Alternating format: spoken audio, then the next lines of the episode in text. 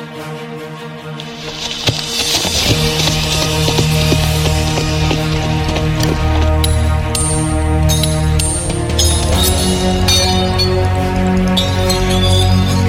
in Deum Patrem Omnipotentem, Creatorem Celi et Terra, et in Iesum Christum, Filium Eius Вы слушаете подкаст «Что это было?»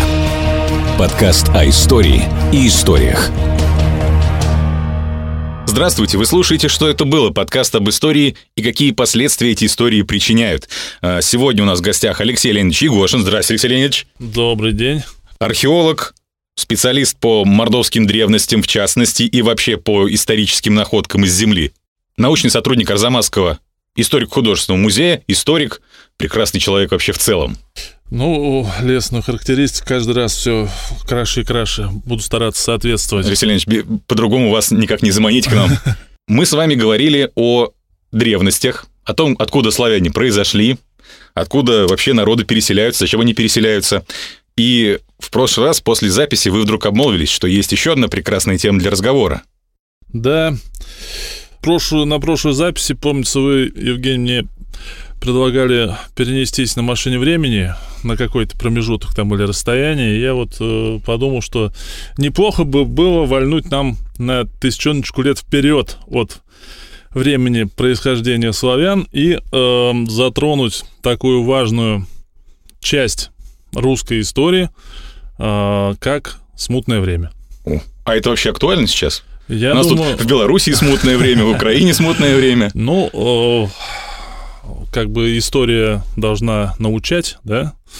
Вот, с одной стороны. С другой стороны, этот вопрос, он своей актуальности никогда не терял.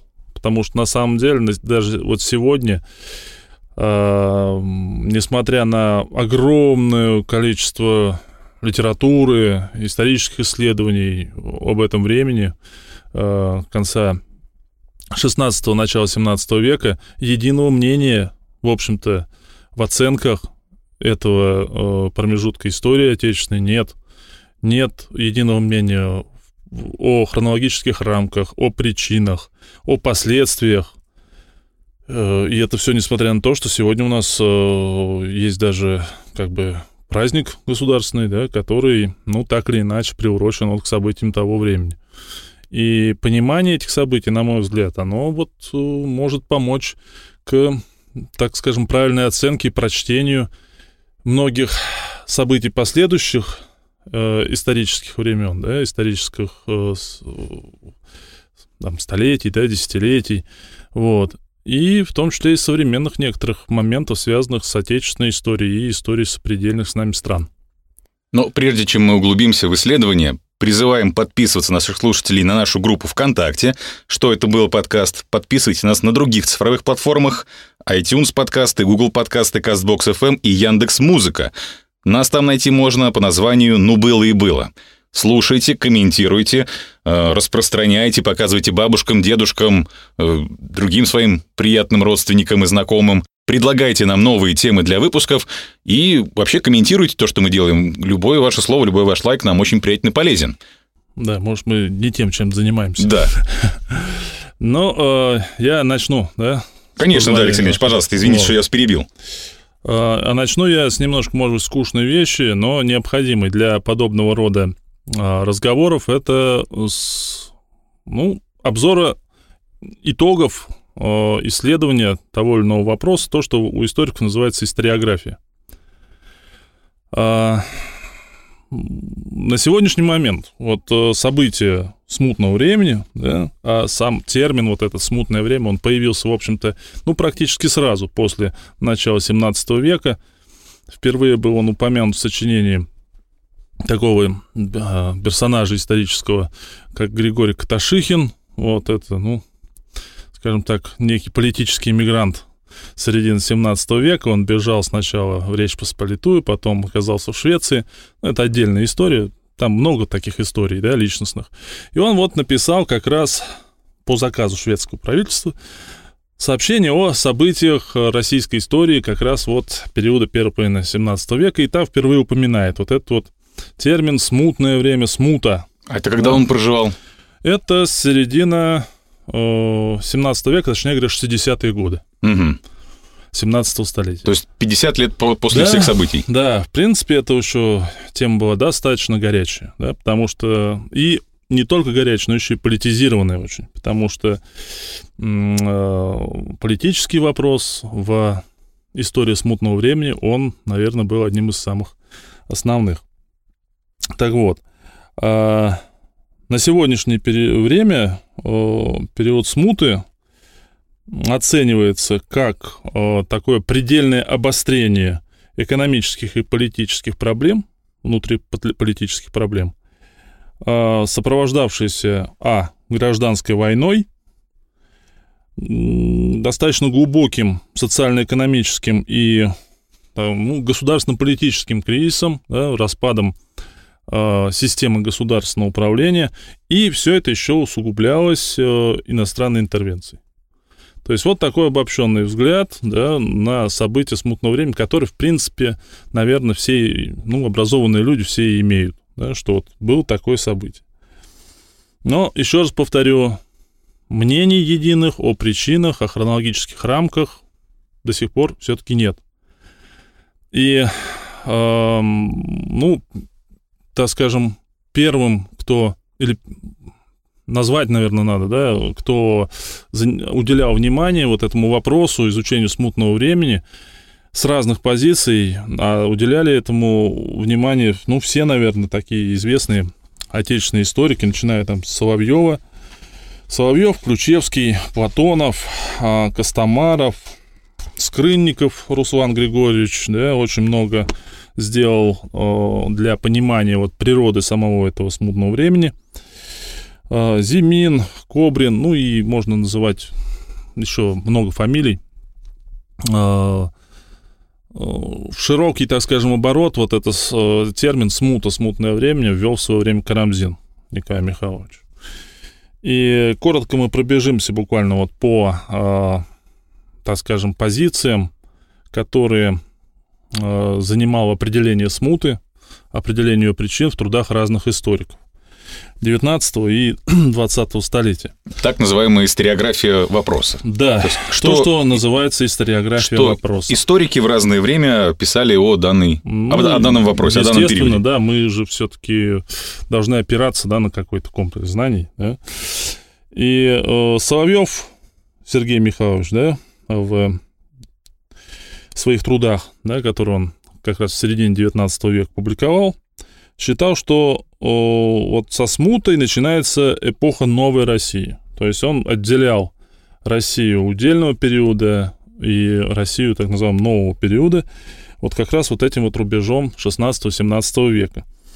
А вот относительно причин смуты у него было достаточно своеобразное понимание. Он здесь э, определял главными причинами падения нравственности народа, падение, вот так скажем, или концентра- падение концентрации народного единства, что ли, вот так скажем, и развитие казачества как такого некого асоциального элемента.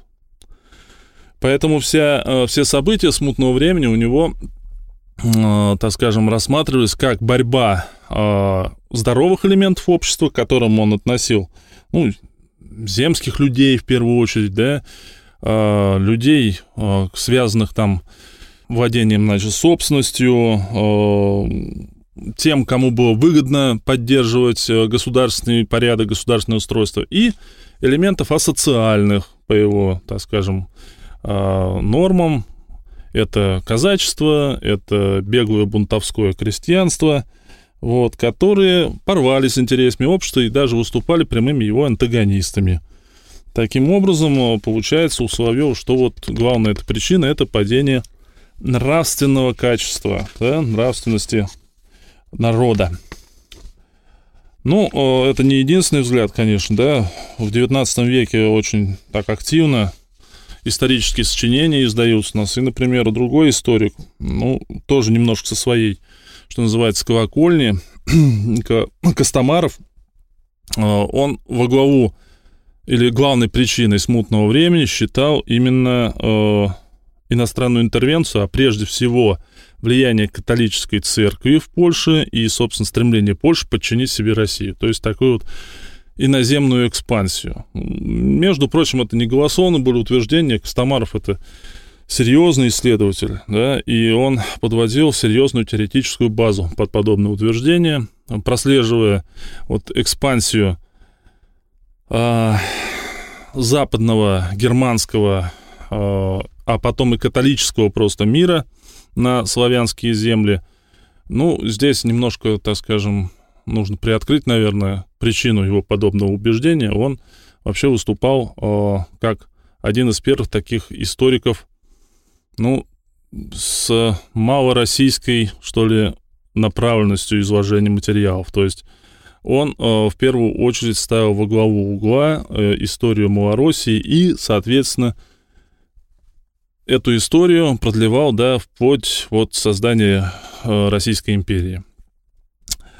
А, Василий Осипович Ключевский, еще один наш столб да, исторической отечественной науки, вот он первым разработал такую цельную, что ли, концепцию смуты, да, с определением ее причин, и, и назвал ее достаточно сложным таким явлением, в котором переплетались как социальный, так и политические и экономические кризисы.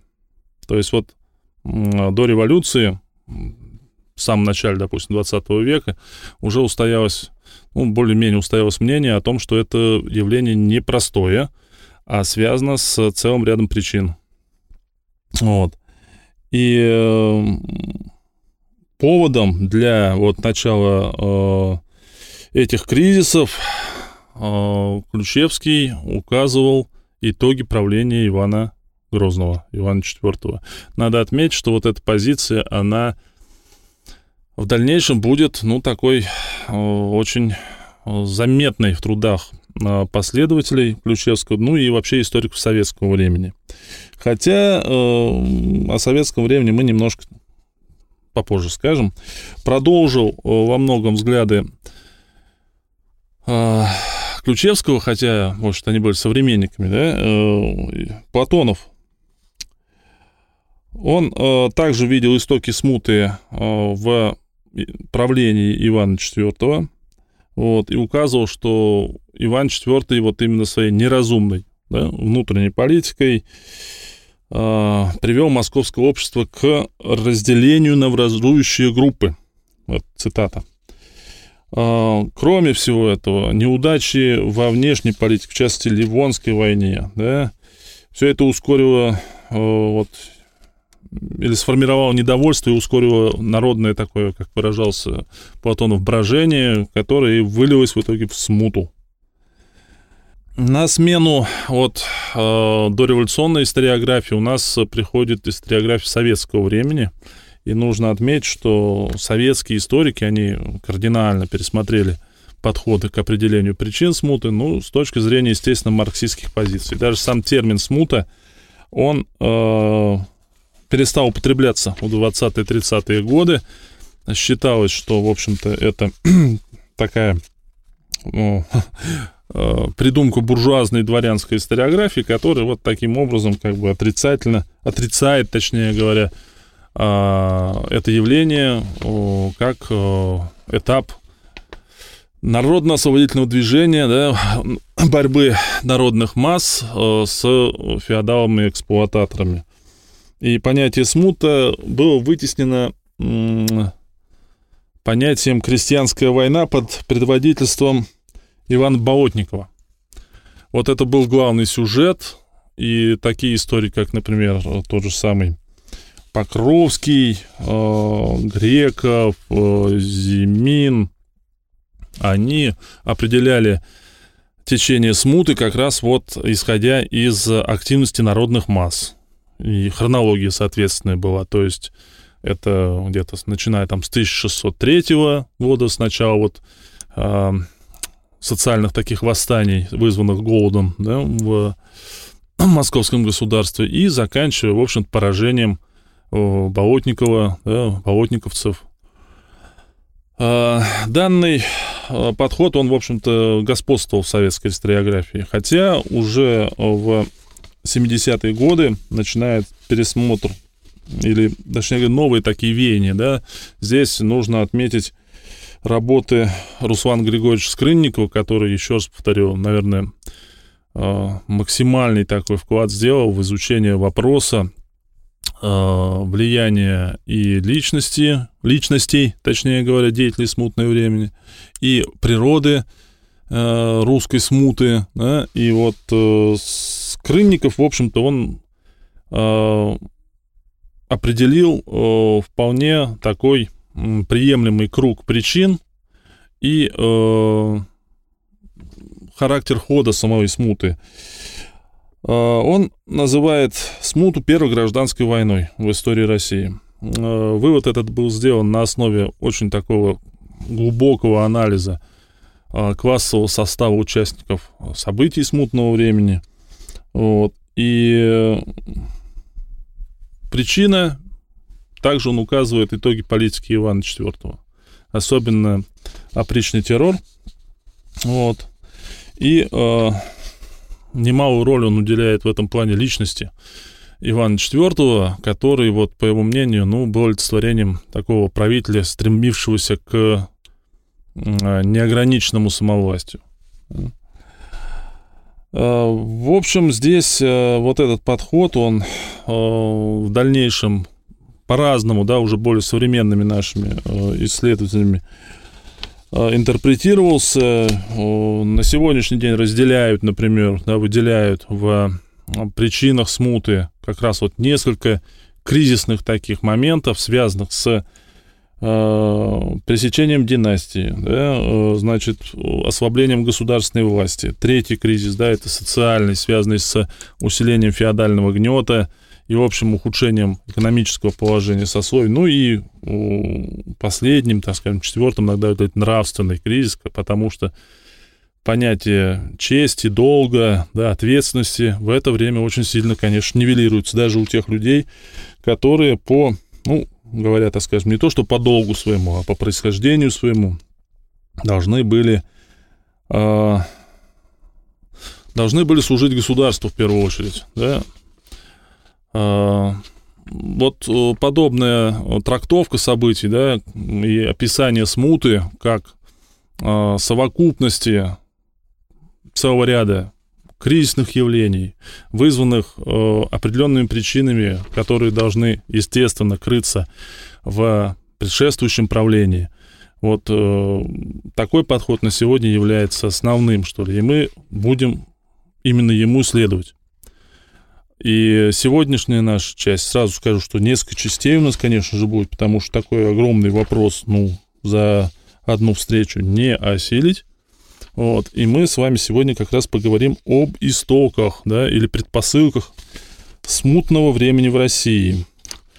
А предпосылки эти или истоки, конечно же, находятся в времени правления Иоанна Васильевича, да, или Ивана IV который имел прозвание Грозный.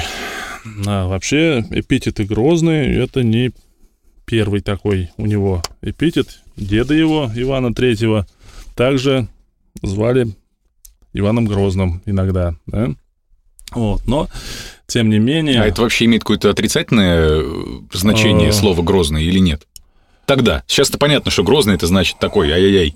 Вообще, э, наверное, нужно вот рассматривать этот, это прозвание, что ли, да, именно как подчеркивающее э, не то чтобы характер, да, а именно стиль управления. Вот так вот, современным языком выразимся. Действительно, это люди были э, волевые, да, имевшие определенное свое понимание, да, э, об управлении государством и, ну, может быть, даже редко считающиеся с мнением каких-то ближайших людей или советников ну и скорыми на расправу, да. Хотя э, грозность государей, она как-то вот в таком даже народном сознании того времени, она не считалась чем-то таким прям вот уж экстраординарным, да. По э, мировосприятию того времени власть и должна была быть грозной, потому что иначе, ну, какая же это власть, да? И мы увидим, что вот в период смутного времени, когда власть ослабевает, и теряет свою легитимность в глазах народа, да, то есть она не то чтобы там какая-то грозная, не грозная, а просто незаконная становится. Мы видим, что это в том числе и приводит к смуте, к э, анархии и к э, кризису государственного масштаба. Э, Иван Васильевич Грозный. Он правил, между прочим, дольше всех правителей России. То есть это 50 лет и 105 дней. И понятно, что за этот период правления, который охватывает, ну, практически две трети столетия, вот, а, если мы будем говорить по временным шкалам, да, не по конкретному числу лет, проведенных у власти, естественно, э, этот период э, правления, он должен был какие-то заметные, что ли, а, итоги иметь. И итоги действительно были весьма интересны и в то же время противоречивы. А, мы э, начнем разговор об Иване Грозном еще, можно сказать, до его рождения. Почему? Дело в том, что еще при его деде, Иване Третьем, в московском государстве э, сложилась ситуация, когда произошло изменение отношений между э, московским государем и князьями удельными. С усилением московского государства и с ярко выраженными претензиями на самом деле э, Ивана III на первенство, причем первенство безоговорочное, не зря этот период называют периодом централизованного государства, многие удельные князья ну, попадали на службу московскому государю. Э, такой своеобразный неформальный договор да, был. Э, князья получают свои, сохраняют, вернее, свои привилегии. Князья, бояре удельные да, и прочее знать уделов. Вот. Э, находятся на службе московского государя. Вот. Но земли свои они отдают московскому князю да, во владение. То есть они из разряда знати э, поместной, да, или вотчиной, точнее говоря, вот, переходят э, в разряд э, знати, ну, нельзя ее назвать служилой, да, потому что еще во многом сохраняют и свои земельные владения, и положение у них высокое очень. Но это уже совсем не те удельные князья, удельные Руси. То есть они вынуждены вставать под руку московского князя. А кто не хотел, того приводили силой, в общем-то. Ну, то есть, если грубо говорить, то раньше они были сами себе на уме хозяева на своих землях, а теперь они должны согласовывать свои действия с вышестоящим органом. Тут даже немножко иной пример можно привести. Если раньше московский, например, великий князь был первым среди равных, да, то теперь он становится главным среди всех остальных. Но есть одна интересная деталь. Многие из удельных князей имели родословную, которая восходила, например, к старшим линиям Рюриковичей. Или были потомками литовских великих князей, Гедеминовичей, например. Да? А, в условиях, так скажем, феодальной а, психологии, что ли, да, миропонимания, древность рода а, многое очень решала. И вот смирить свою гордыню, да, ну, в общем-то, да, вот когда сильный был государь, правитель Иван III, подчинивший себе даже многих непокорных, да, вот, э, тогда смирить гордыню можно. И многие, кстати, встали под руку московского государя и, в общем-то, спокойно себя чувствовали. Но в любом случае вот эта вот фамильная гордость, да, она могла взыграть любой момент. То есть сегодня, да, мы подчиняемся, а вот завтра будет какой-то, быть может, послабее на престоле товарищ, и будет зависеть как-то от нас, вот тогда, может быть, мы еще и повыше взберемся. А, Василий Третий, сын Ивана Третьего, в общем-то, он э, также, вот э, очень мало как бы у нас про Василия Третьего говорится, да, но он также был проникнут вот идеями верховенства великокняжеской власти. Мало того, в общем-то, у него эта идея даже она и в отношении сына своего наследника а, трансполировалась, так скажем, да, потому что именно наследника своего он о, хотел, да, о, короновать единственным, да, претендентом на престол после своей смерти и о, с титулом великого князя. Ну, по сути дела, Иван IV, он еще более, так скажем, возвысил свой титул после этого. Так вот, э, в то же время великий князь, да, он не мог э, пока еще э, управлять без опоры на родовитое боярство. Потому что, как бы то ни было, родовитое боярство — это в первую очередь государственный аппарат. Да? Вот Боярская дума — это не просто советники, но это еще и те люди, которые управляют армией, управляют казной, да, управляют там самыми разными аспектами жизни. И без них он, естественно, обойтись не мог. Так что перед рождением да, Ивана Грозного, о, Ивана Васильевича, сложилась такая ну, ситуация, когда боярство московское формировалось из некогда э, самостоятельных удельных князей. Да, вот фамилий, да, вот в русской иерархии вот есть, допустим, князья там, да, разные, там, Милославские, там, еще какие-нибудь. Но это вот как раз потомки этой удельной э, аристократии, которые сохранили свои титулы, но уже в составе московской вот такой вот аристократии. И э, у Ивана IV вот с этой родовой аристократией очень рано возник конфликт. Прям в детстве, можно сказать. Э, Иван стал первым сыном э, от второго брака Василия. Первая его супруга Соломония Сабурова, которая происходила из такого очень ну, древнего, можно сказать, рода Сабуровых. Вот. Э, была бездетна, брак был расторгнут, да, и Иван, ой, Василий, вернее, женился второй раз Э, на Елене Глинской. Глинские, можно сказать, такой трансевропейский род. Почему? Потому что э, по линии, допустим, материнской, да, это выходцы из Сербии, вот, а по линии отцовской это выходцы из Литвы.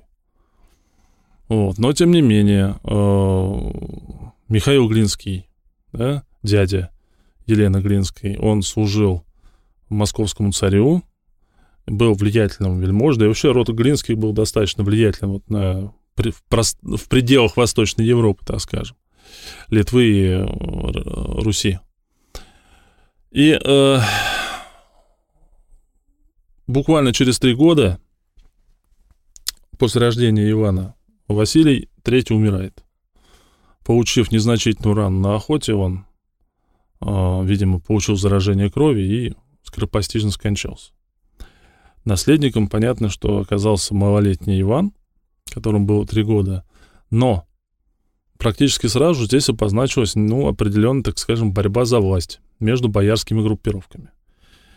Еще незадолго до смерти своей э, Василий III назначает э, опекунский совет, можно так его назвать, из семи бояр.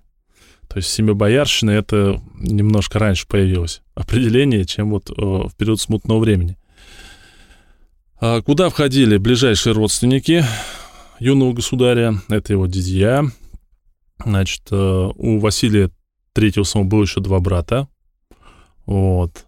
Это Юрий Дмитриевский, Дмитровский и э, Андрей Старицкий, то есть дядья Ивана IV и о, Михаил Львович Глинский, да, с материнской стороны дядя, ну и знатнейшие, виднейшие, так скажем, или наиболее доверенные бояре. Это братья Шуйские, Василий и Иван, Значит, Которые это, потом будут еще ну, подкидывать ну, топку уголька. Это другие немножко шуйские, да, но они все из одной семьи, причем род этот очень древний на самом деле. Он э, относится к так называемой старшей смоленской ветви Рюриковичей.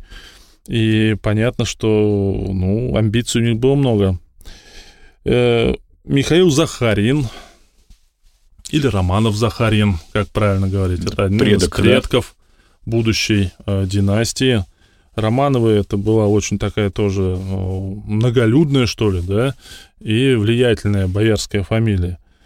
Э, боярин Воронцов, боярин Тучков, да, ну и э, еще считают, что одним из опекунов был боярин Фё- Дмитрий Федорович Бельский. А это распространенная вообще практика была в то время? Э, нужно сказать, что это была практика экстраординарная. Вот.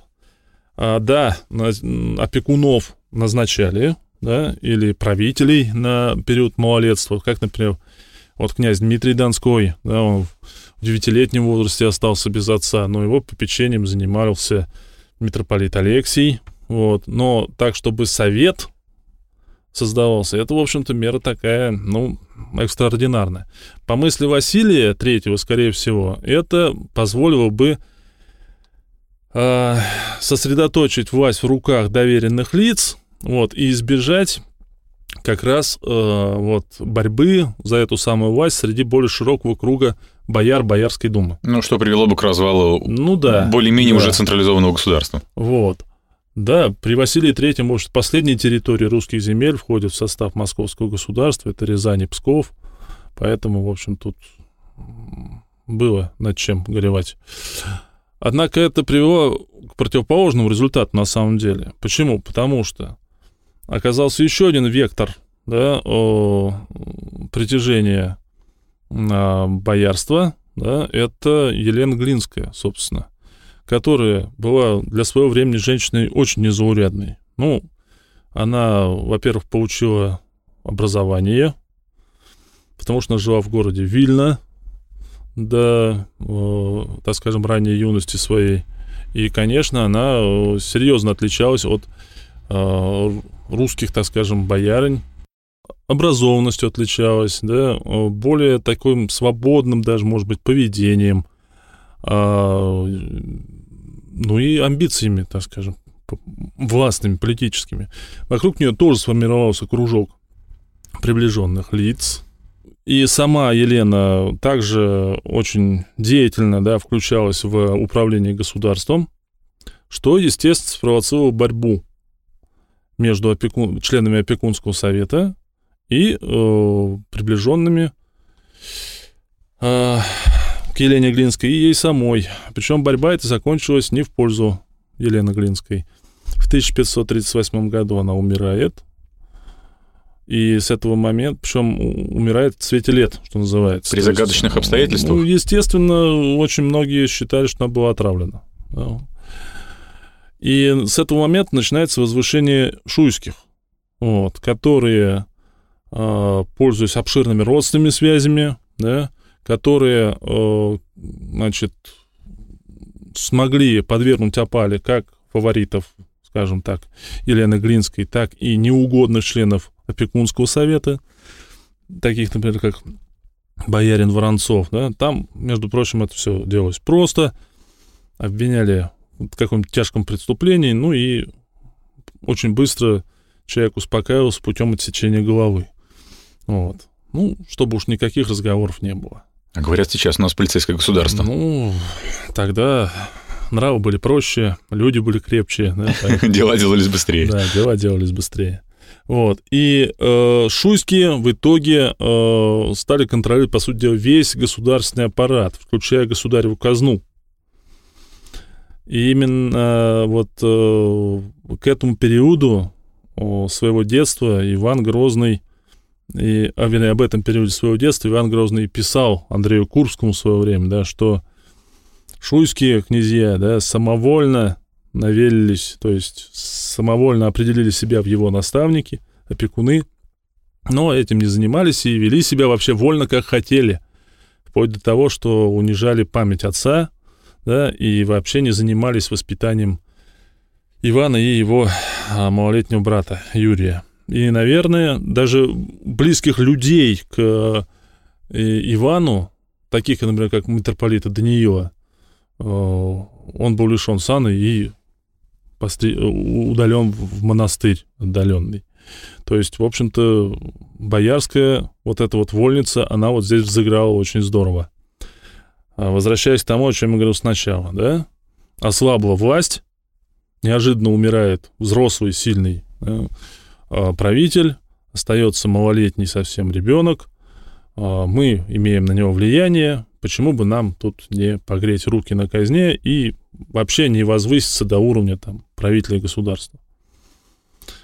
А, вот большая обида очень у Ивана малолетнего была, видимо, на подобное поведение, тем более, что он очень рано сформировал у себя э, понимание своей роли, так скажем.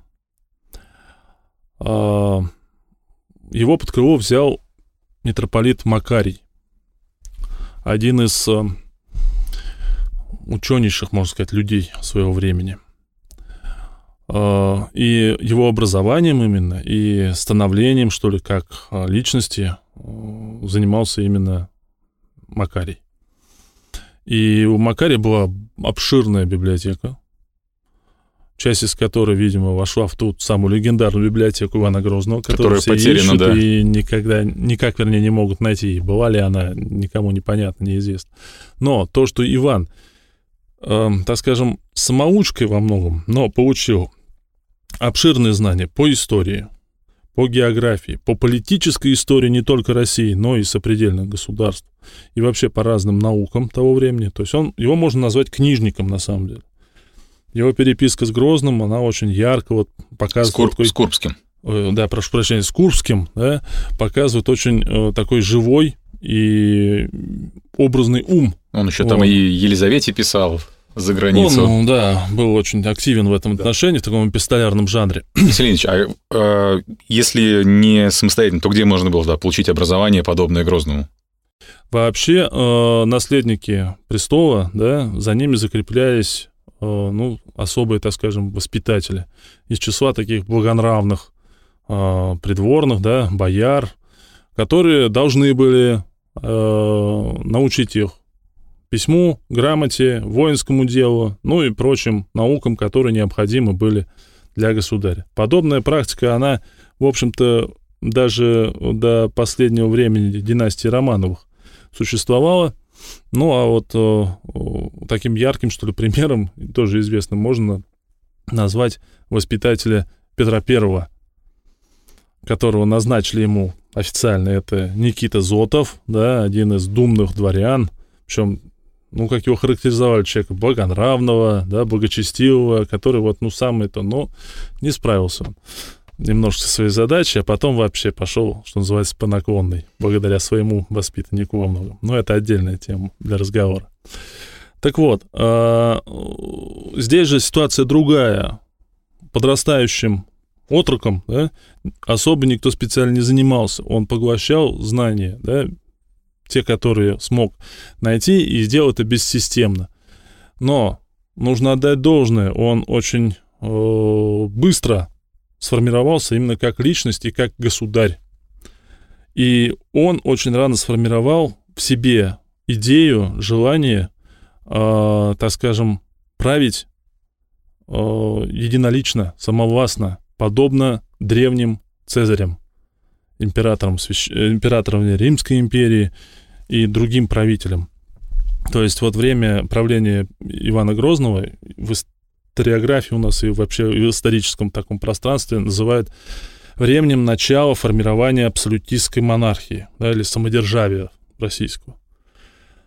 И вот это вот убеждение его очень быстро столкнулось с самовластием боярства. А самовластие это длилось до 15-летнего возраста Ивана IV, потому что опекунский совет, ну, та ширма, которой прикрывались те же самые шунские, что, мол, мы же вот тут Присматривали за человеком, да.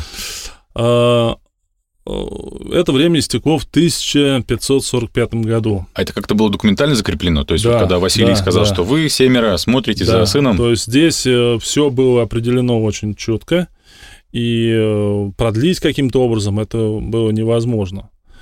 А, Это уже считалось бы узурпацией власти. Однако, ну, понятно, что боярство и шуйские те же самые, да, они не спешили расстаться с своим положением. И вот здесь Иван впервые проявляет решительность и даже жестокость, да, опираясь на своих родственников со стороны матери, Глинских, которых шуйски задвинули куда-то там на периферию, он, по сути дела, э, начинает внутреннее, так скажем, расследование в рамках Государственной Думы деятельности шуйских, вскрывается э, огромное воровство, казнократство, ну и еще там много чего.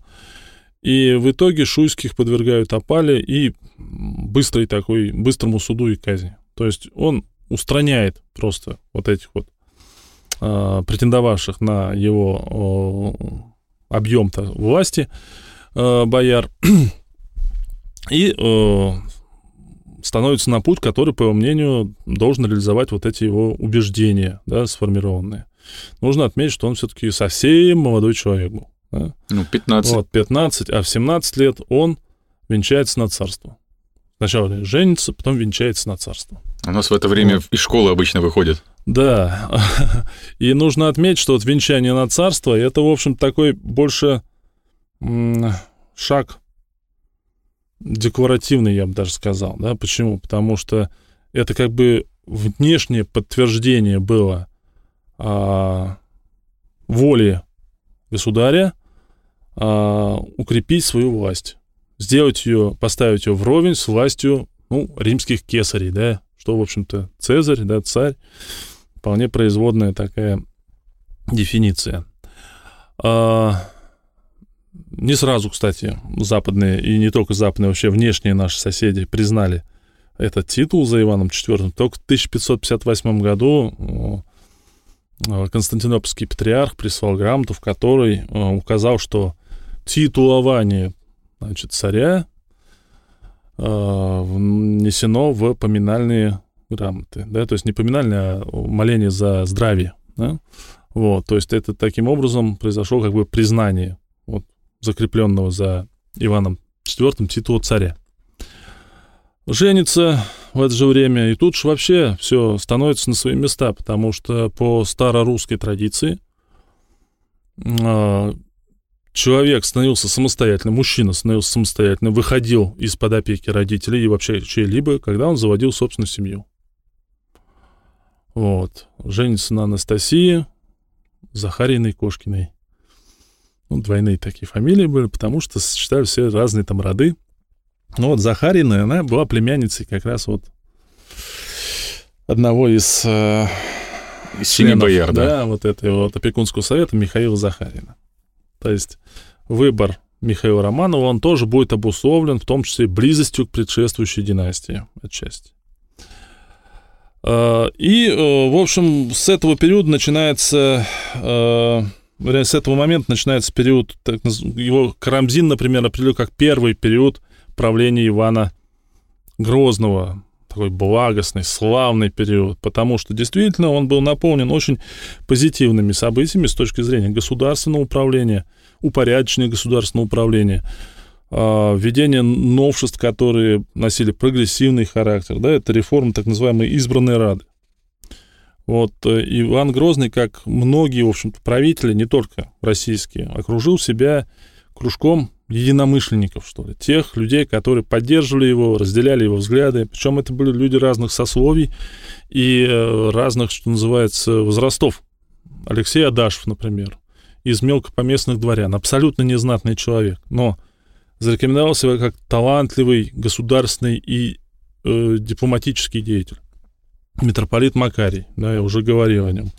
Духовник э, царя, э, наставник его в духовной жизни, да, есть такое понятие, э, Сильвестр, да, священник. Андрей Курбский, молодой, он ровесник государя был, э, и уже к тому времени, вру, не молодой, он был старше, вот, но славный уже военачальник к тому времени – происходивший из такой очень знатной семьи. Вот. Ну и целый ряд э, других, так скажем, э, менее влиятельных э, или менее близких царю людей. И вот как раз в этом кружке рождались, очевидно, определенные э, проекты да, реформ и проекты действий, потому что здесь же мы видим, и вот э, принятие судебника, так называемого, да, то есть упорядочение юридической базы, да, законодательной базы. Это и стоглавый церковный собор, который должен был упорядочить э, духовную и обрядовую жизнь да, христиан православных. Вот. Это э, после вот э, московского пожара и такого небольшого бунта 1547 года, как раз очень такая картина тоже интересная. Вот.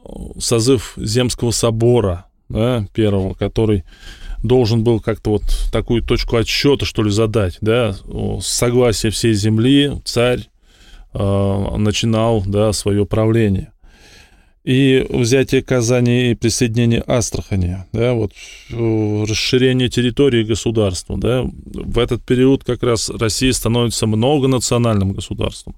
То есть, если до этого это была территория, ну, в основном Киевской Руси бывшей, или древнерусского государства, правильнее говорить, да, то сейчас ходят земли, населенные не славянскими народами. Это Поволжье, в первую очередь, вообще все течение Волги – начинается освоение южных территорий, правда, пусть не государственными, о, так скажем, людьми, да, но тем не менее, Сибирь, вот, и э, этот период Карамзин, ну и многие другие исследователи расценивали как именно такой позитивный. И вдруг вот что-то ломается, да, вот что-то происходит э, в начале 60-х годов, да, э, резко меняется и само настроение царя, да, и его, так скажем, э, отношение к действительности, и все это приводит к введению опричнины и жесточайшим репрессиям и прочему-прочему. Э, в чем причина, да, такого э, кардинального поворота? Причины разные, кстати, указывают. А он действительно того, был что... резкий вот этот слом царя. Ну, то есть вот сегодня он был, вчера был хорошим, а сегодня проснулся и все, начинаем нет, Нет, нет, нет, конечно, нет. Всему этому тоже были свои причины, и они копились, так скажем, не, а, не единовременно, что ли, они возникли, а копились на протяжении времени, потому что у него целый ряд таких сложных событий, как в личном плане произошел, так и в плане его начинаний. А, ну, во-первых, да, у него э, такая личная драма, что ли, происходит как раз. Это умирает его жена Анастасия и старший сын Дмитрий. Э, в результате, ну, тоже таких сложных каких-то событий, можно сказать, несчастным случаем, да, на крещение они провалились на мостках под лед, получили простуду и умерли. Э, для Ивана это, по его же, опять же, э, признанию, было очень тяжелым горем, и он считал вообще, что вот эти молодые годы жизни с Анастасией, в том числе, были самыми лучшими, самыми славными в период его царствования. По крайней мере, так он говорил своей снохе, так скажем, да, э, супруге Федора Ирине Годуновой. Вот. И второй момент это то, что начинает э, в нем проявляться определенная ревность к успехам тех же его друзей э, по избранной раде, да. То есть он видит, что многие из них, например, тот же Адашев, да, он ну, более талантлив в чем-то, да, более, быть может, умен, да, более интересен, э, как государственный деятель. Ему, ну, может быть, где-то не хватало времени, где-то еще что-то. Но э, вот э, Адашев не попал в опалу, да, ну, так скажем, не пострадал не от опричного террора, он умер до этого, еще в молодом возрасте. Но постепенно все э, члены избранной Рады, они будут подвергаться преследованию. Опале, преследованию, а то и серьезным таким казням. А, Курбский да, бежит в Литву и оттуда начинает вот такую памфлетную войну, да, можно сказать, обличая стремление э, царя к самовластию, да, к отступлению, опять же, от э, опыта предшествующих э, государей, которые советовались с избранными людьми, с землей. То есть здесь мы видим э, перелом настроения именно в плане сотрудничества с людьми. Э, то есть Иван Грозный считает, что он достаточно возрос и возмужал, видимо, чтобы не слушать даже самых умных и э, полезных своих советников. Ну и э, еще один момент, это Ливонская война начинается. Очень тоже интересный такой момент, связанный с этой Ливонской войной. Тысяча... Э, вообще причина этой Ливонской войны можно назвать вот глубинная причина. Это отвоевание земель некогда, опять же, бывших в составе Киевского государства да, или древнерусского государства. А если говорить глобально, это выход к побережью Балтийского моря. А, Иван Грозный это понимал, между прочим. То есть прямого выхода тогда не было, был только прямого обходной путь через Ладогу. И... Не было, это раз, да.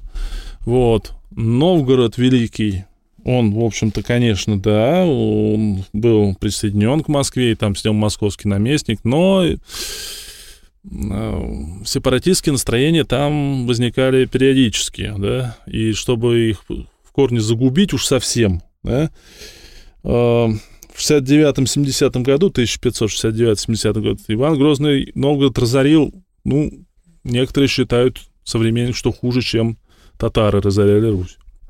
Вот. Был один порт более-менее свободный, открытый, для иностранных судов и отношений торговых, это Архангельск. Но это не самый лучший вариант, так ну скажем. Ну да, да? вокруг, Потому вокруг что, Норвегии плыть. Да, там тоже очень интересная такая ситуация. Он позже немножко стал, да, это уже в 70-х годах активно стал так использоваться. Это связано с экспедицией английского такого авантюриста, первопроходца Ричарда Ченсера, который на свой страх и риск решил найти путь в Индию покороче. Вот. Ну, используют как раз этот северный морской путь, то, что мы сейчас называем. Ну, была у него такая идея, да? Они же, что Колумб, что все остальные путешественники, они основывались на определенных своих идеях.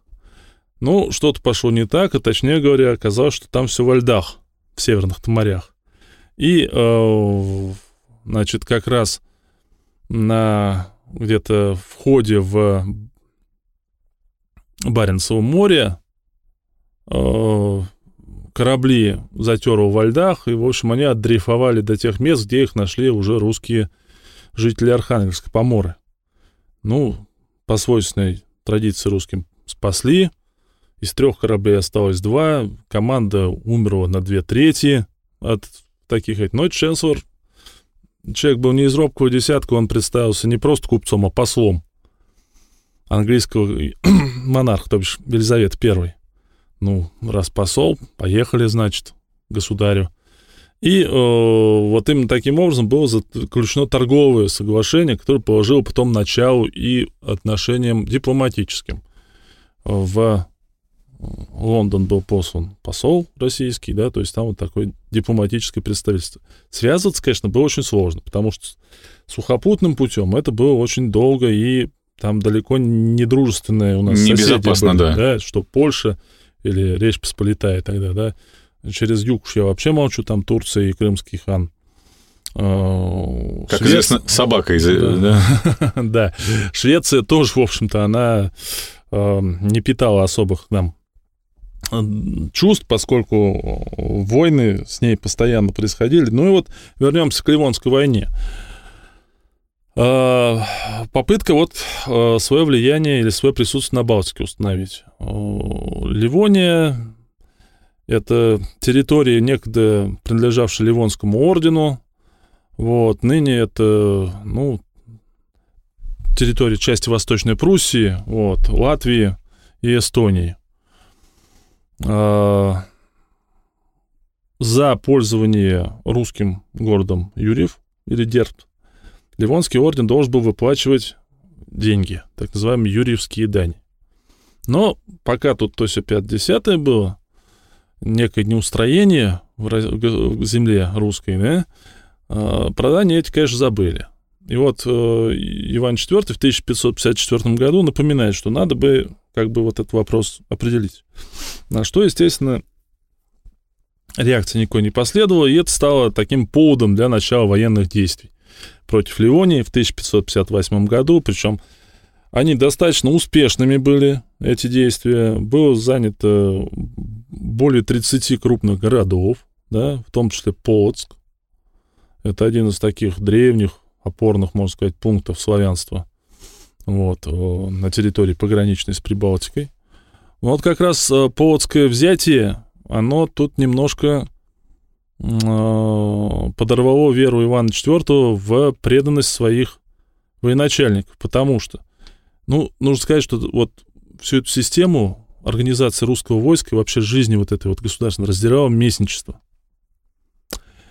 И ситуация сложилась таким образом, что э, ответственные лица не выполнили приказ о сборе войск. Ну, а местничество, Нужно... если коротко, то это вопрос, кто будет командовать да, войсками на поле боя. Э, это все распределялось в зависимости от древности и знатности рода и близости к государю. И поэтому, если человек туп как пробка, но он ого-го, он и будет главным. А если ты шустер и оборотист, но немножко не вышел ростом, не то что ростом и лицом, да, mm-hmm. вот э, мать с отцом, да, как-то подкачали знатностью, то будешь у него подчиненных. Не всем это нравилось, и многие это нарушали, да, и строго опало следовало наказание за это, потому что, ну, в этом виделся некий порядок все-таки такой, и некая такая справедливость.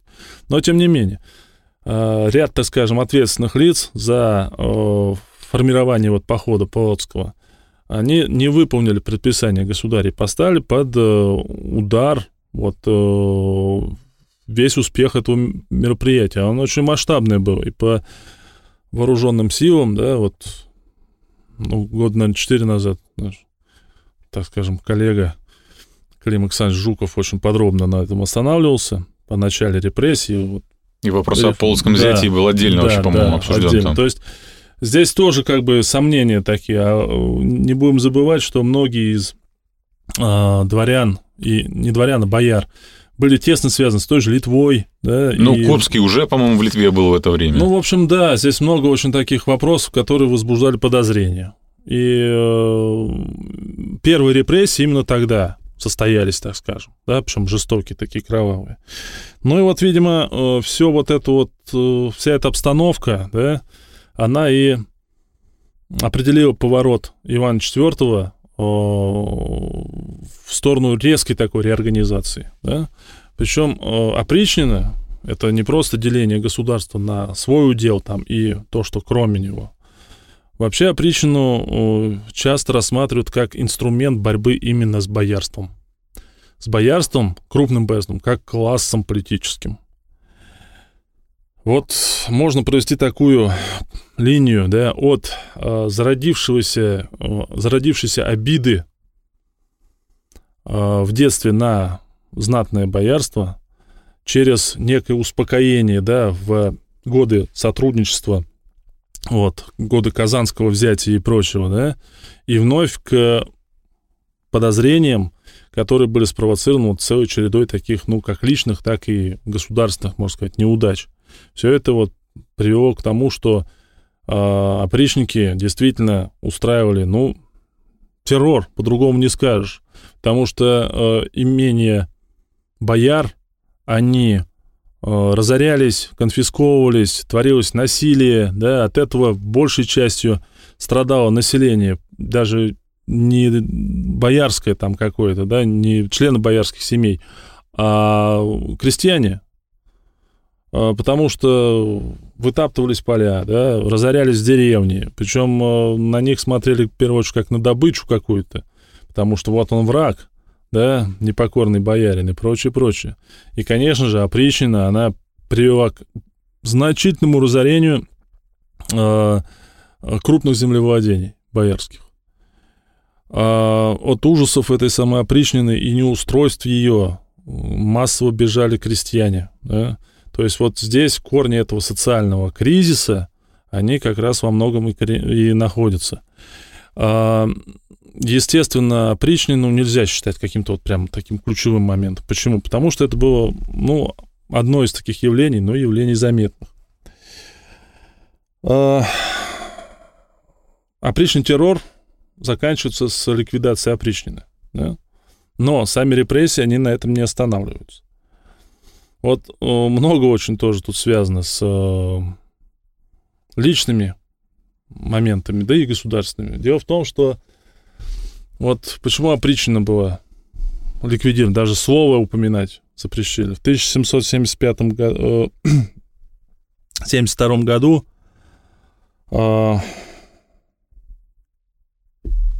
на Москву нападает крымский хан Девлет-Гирей. Причем нападает настолько успешно, что посады московские грабит и жгет. А вот опричное войско, вместо того, чтобы ему противостоять, просто разбежалось. И стало ясно, что вот эти люди, которым государь доверял, он приблизил их, причем, можно сказать, даже из всякого сброда. Да? Мелкопоместные дворяне там какие-то. Но защитить Москву государя они не могут. И поэтому опала и на них наложена была, на бывших опричников. Вообще никому доверять нельзя. Ну, можешь себе представить, да, какая ситуация вот в душе у государя. Там он тебе говорю, человек, он, кроме всего прочего, был очень энергичный, я бы сказал, да, и э, переживал вот эти все моменты, я так уверен, просто очень э, живо. То есть он очень близко к сердцу это все принимал. Вот. Uh, уж не знаю, почему, быть может, это было. Может, потому что он вот как-то не отделял судьбу свою, да, как государя, или какую-то, может, мессианскую такую идею имел в голове, да, что вот uh, должен что-то сделать, да, такое великое, большое. Но факт остается фактом, что вот все эти моменты, они очень, очень сильно проявлялись. А здесь же мы зарождение другого кризиса, да, будем наблюдать, но немножко еще скажу про крестьян. Вот крестьянство оно и разорено было в центральных районах во многом. И убежало их много на окраинные земли, где они пополняли там ряды казачества, вот, вообще недовольных всех. Туда же бежали и многие дворяне мелкие, да. Значит, почему? По одной простой причине. У них тоже получалось так, что им или кормиться нечем, или за преступления или вины какие-то. Очень плохо себя стали чувствовать те помещики, которые или, значит, землевладельцы, крупные феодалы, которые находились в пограничных территориях. Их, значит, земли наводнили вот эти вот всякие беглые люди. И э, неспокойство, неспокойнее, беспокойство, вернее, на окраинных территориях, оно только росло и росло. Вот. А в центральных районах ослабело дворянское и боярское землевладение. Потому что, например, те же самые опричники, да, они разорили бояр и получили за это многие земельные наделы, но крестьян там мало. Мало того, что их не так много, они еще и бегут постоянно. И поэтому начинают постепенно ограничивать вот эту вот крестьянскую свободу. Да?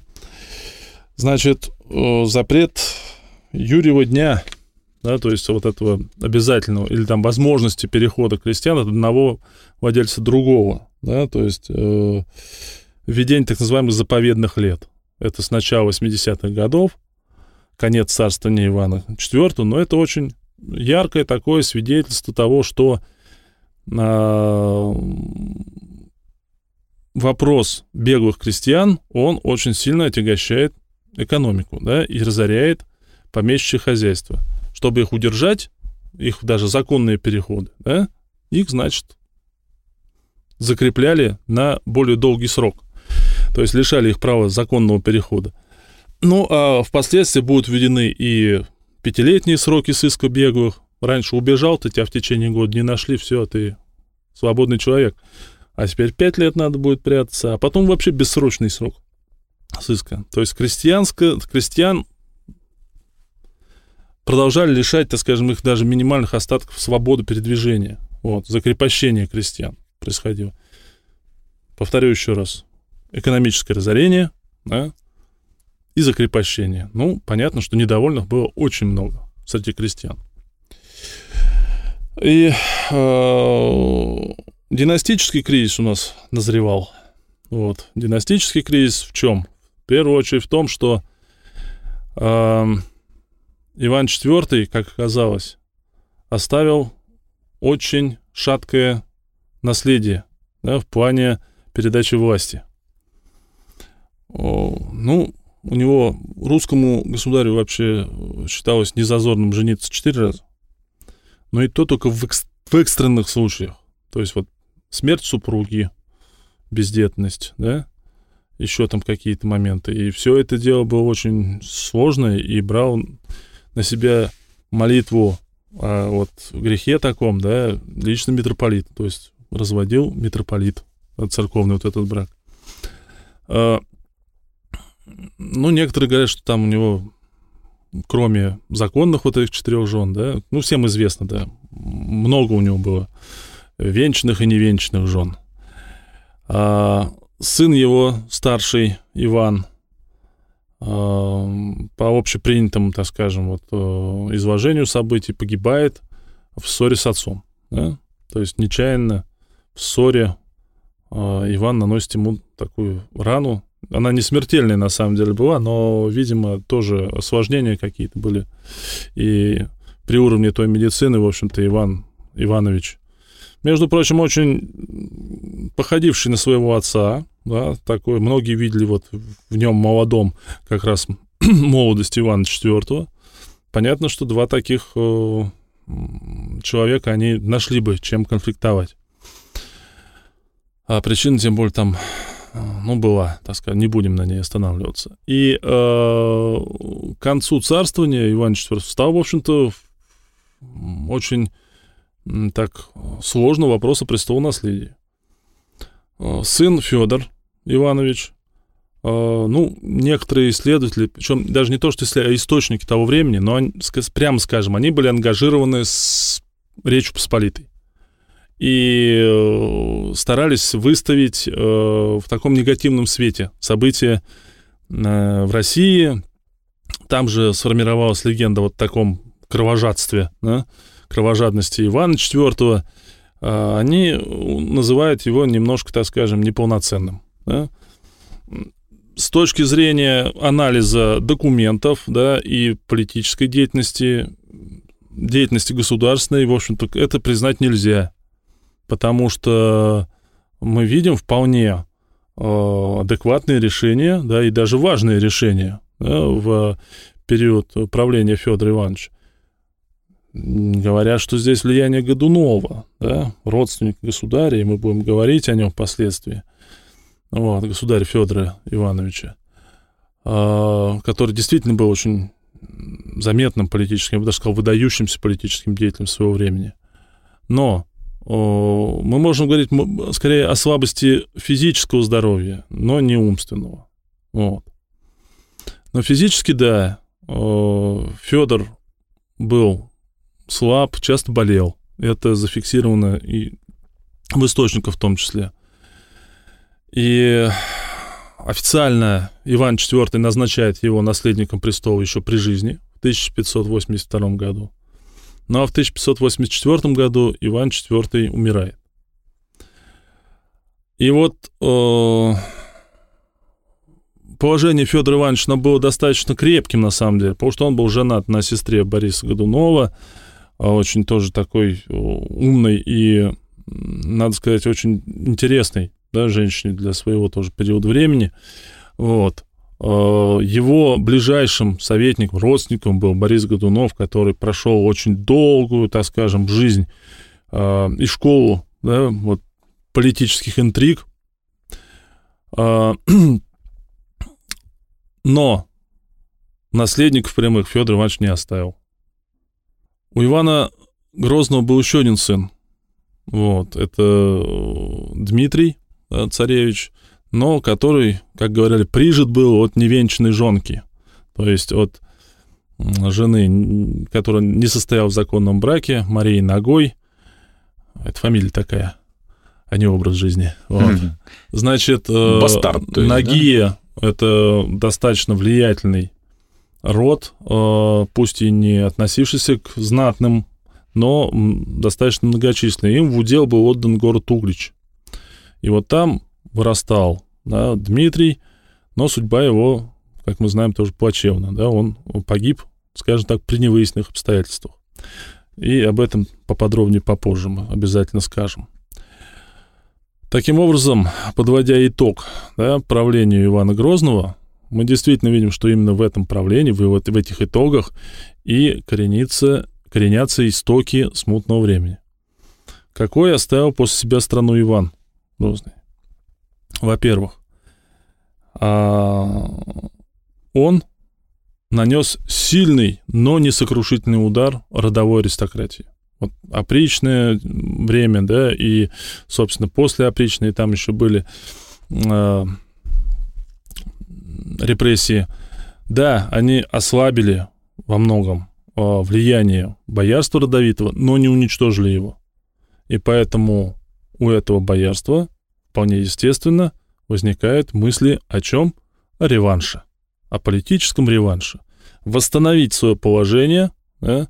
особенно им было обидно, что опричнина, она состояла из э, мелкопоместного дворянства, да, и Иван IV иногда демонстративно отстранял тех людей, которые поколениями стояли у княжеского престола или там великокняжеского престола или царского, да, а брал, ну, каких-то совсем уж там, я не знаю, ну, взять того же Годунова, например.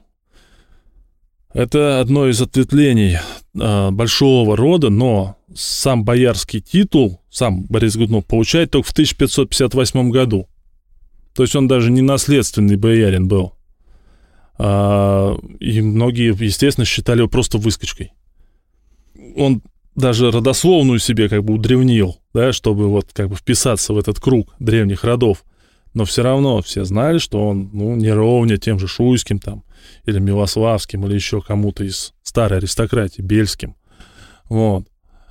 И мысль об этом реванше, она естествен, естественным образом формировалась, да? А, далее, то есть вот мы видим, что здесь один куб, кубок, напряж... кубок противоречий и такой узел напряжения, что называется. Дальше, хозяйство страны сильно пострадало от опричного террора, да, когда целые города разорялись, как Новгород, например. Вот. А крестьяне вынуждены были бежать э, не то чтобы обнищание, но серьезное э, снижение показателей внутренней торговли произошло в это время. Причина тому войны, а где войны, там высокое налогообложение. Казна государственная пустела, ведь Ливонская война, она, например, э, шла с 1558 по 1583 год.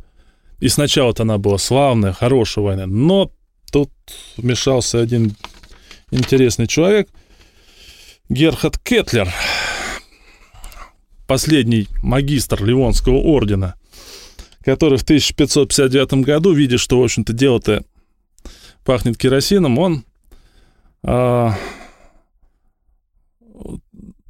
такой интересный дипломатический шаг сделал. Он написал э, завещание, в котором э, территорию Ливонского ордена передавал под покровительство Литвы, которая была в составе единого государства с Польшей, да, то есть под покровительство Речи Посполитой. Старших подтянул к спору. Да, и тут же на определенную часть территории заявил свои претензии Швеция. Практически сразу же. А там просто у них... В итоге. Э, наследство, наследство от э, родственников, правящих в Речи Посполитой. Ну, здесь это...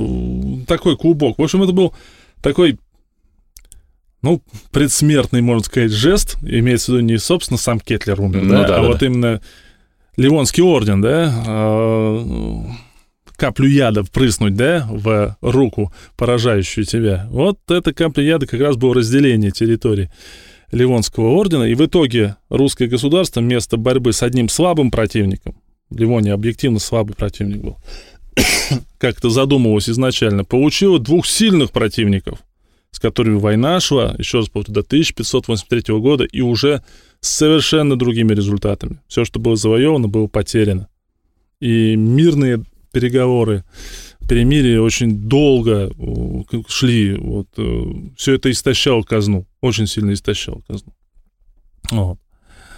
А, то есть экономическая ситуация тоже у нас не ахти оказалась. И плюс к этому династический кризис. Вроде бы на, по-современному понять, ну и что, да? Ну нет, сын там, ну, да и в средние века такой же был, да, приглашали э, династию другую, но э, в мировоззрении средневекового человека не было другой формы правления, как монархическая с передачей власти из поколения в поколение. Ну, не было такого. Вот.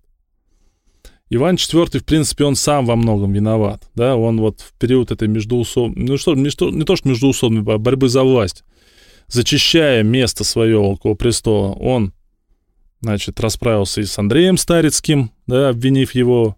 Но он, правда, у него были для этого основания, потому что практически в 1537 году Андрей Старицкий предпринимал попытку завладеть престолом. Значит, но он родственников своих тоже, что называется, зачистил во многом. И оказался заложником вот этой ситуации, когда по прямой линии только передача, возможно, была власти, а этого не случилось.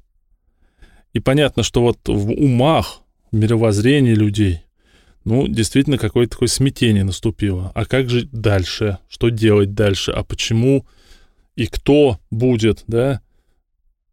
Сомнения с одной стороны, с другой стороны, некоторые надежды, да, на успех в политической борьбе. Потому что мы посмотрим дальше, там будет очень интересные политические события, которые, ну, «Игра престолов» — это вот примерно то же самое, наверное, да, только в художественном исполнении. А там разные группировки, разные люди будут бороться за первенство, политическое первенство, за возможность избраться на престол. И, забегая вперед, скажу, победит в этом Годунов всех. Вот. Но борьба будет очень жестокой, бескомпромиссной, я бы сказал. Естественно, это нанесло удар по авторитету, собственно, института государственной власти, которые стали ставить, ну, раз там такое происходит, товарищ, ну, это, ну, ни в какие ворота не лезет. И, и эти люди запрещают ковыряться нам в носу, да, вот. Поэтому мы видим, что династический кризис, он во многом спровоцировал и кризис власти. Кризис, э, или точнее говоря, э, проблему легитимности власти, да, которая находится э, на вершине политического управления. Династический, политический, экономический и социальный. Вот эти три кризиса стали, во многом стали итогами правления Ивана IV. Наверное, он этого не хотел, скорее всего. Да, у него было какая-то своя, свое понимание о миссии своей. Ну да, вы опережаете мой вопрос в конце. Вот. Но э, ситуация сложилась именно так. Иван IV много, на самом деле, ошибок совершил, как мы сейчас оцениваем вот с наших позиций. Вот. Но э, что сделано было, то сделано. И жалел он об этом или не жалел, мы никогда не узнаем. А, но именно во времени правления Ивана IV в его действительно внутренней политике, как совершенно правильно было определено, и кроются причины смутного времени, а смутное время все-таки это не просто там череда кризисов, это, по сути дела, то время, когда государство русское могло исчезнуть с политической карты навсегда. Заинтриговали, Алексей Леонидович. Продолжим, продолжим. Да, ну уже перед... покровы. Да, опередили уже мой вопрос по поводу, был ли виноват вообще Грозный во всем, что произошло. Не он такой, времена такие. Ну, э, мы можем ведь оценивать, опять же, повторю, с позиции нашего времени. Ну, да? обладая постзнанием, как говорится. Постзнанием. Да, он совершил целый ряд, наверное, ошибок. Вот. А, ошибок, которые привели к тем последствиям, которые он наверняка даже не предусматривал. А, но поступал он, скорее всего, из своих твердых убеждений. Убеждений в том, что действительно необходимо – Э, считать Грозного э, с каким-то самовлюбленным там тираном, скорее всего, ошибочно. А маньячиной, который просто хотел это, убивать, резать. Это, я еще раз повторю, этот портрет, он сложился э, в, круг, в круге источников, ангажированных с Литвой и Польшей. Вот. То есть в иностранной, так скажем, среде в основном. А, если мы будем оценивать его политику, это политика государственника. То есть это политика э, человека, который э, понимал государственные интересы, вне всякого сомнения. Разделял ли он или отделял от личных интересов, ну, не знаю. Да? Возможно, где-то это и у него э, Ну, в любом случае, абсолютные монархии, как правило, приходят к мысли, что государство это я. Да? Вот. А,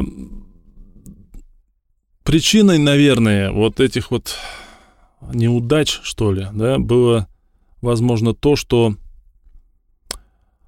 само феодальное общество, оно еще не созрело для понимания или принятия вот такой роли монарха. Вот.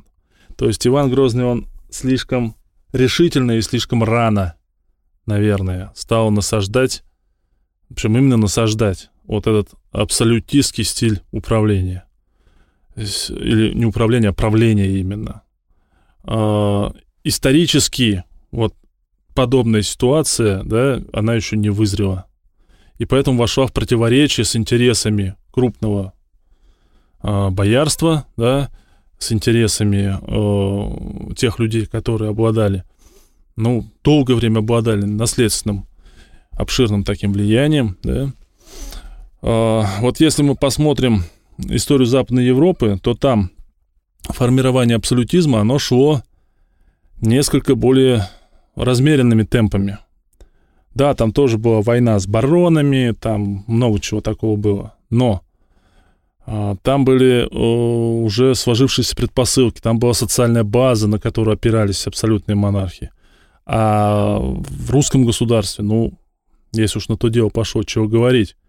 Если мы возьмем 1480 год, да, как год там освобождения от монголо-татарского ига, и, ну, даже пусть 1500 год мы возьмем, вот, как некую такую отсечку последних годов правления Ивана Третьего, вот, это всего лишь 50 лет. Это по историческим меркам вообще ничего.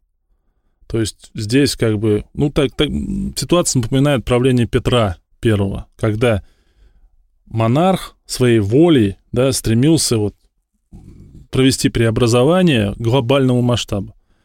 Ну, какие бы великие там или более-менее люди не были, но все-таки это люди – и не всегда у них получается то, что они хотят, и не всегда времени им хватает, чтобы сделать то, что они хотели. Поэтому Иван IV здесь, скорее всего, он немножко не, не то, что не вовремя, да, а несколько... О... Самонадеянно, может быть. Нерасчетливо. Ну, вряд ли он мог это рассчитывать, да, потому что, чтобы это, это мы можем рассчитывать, да, мы видим вот это вот вызрело, а это не вызрело. Угу. Вот. А Иван Грозный, наверное, скорее всего, несколько а, бескомпромиссно, что ли, да, вот начал действовать по этому вопросу.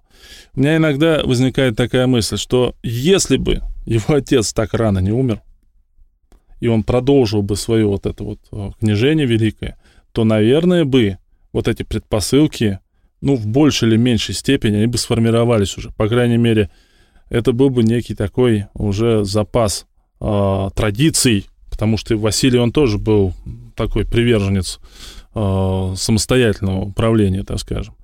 И сформировалась бы некая такая политическая традиция, а Ивану IV пришлось эту традицию устанавливать, ну, прям вот заново, и причем сразу очень жестко, на полный штык, что называется.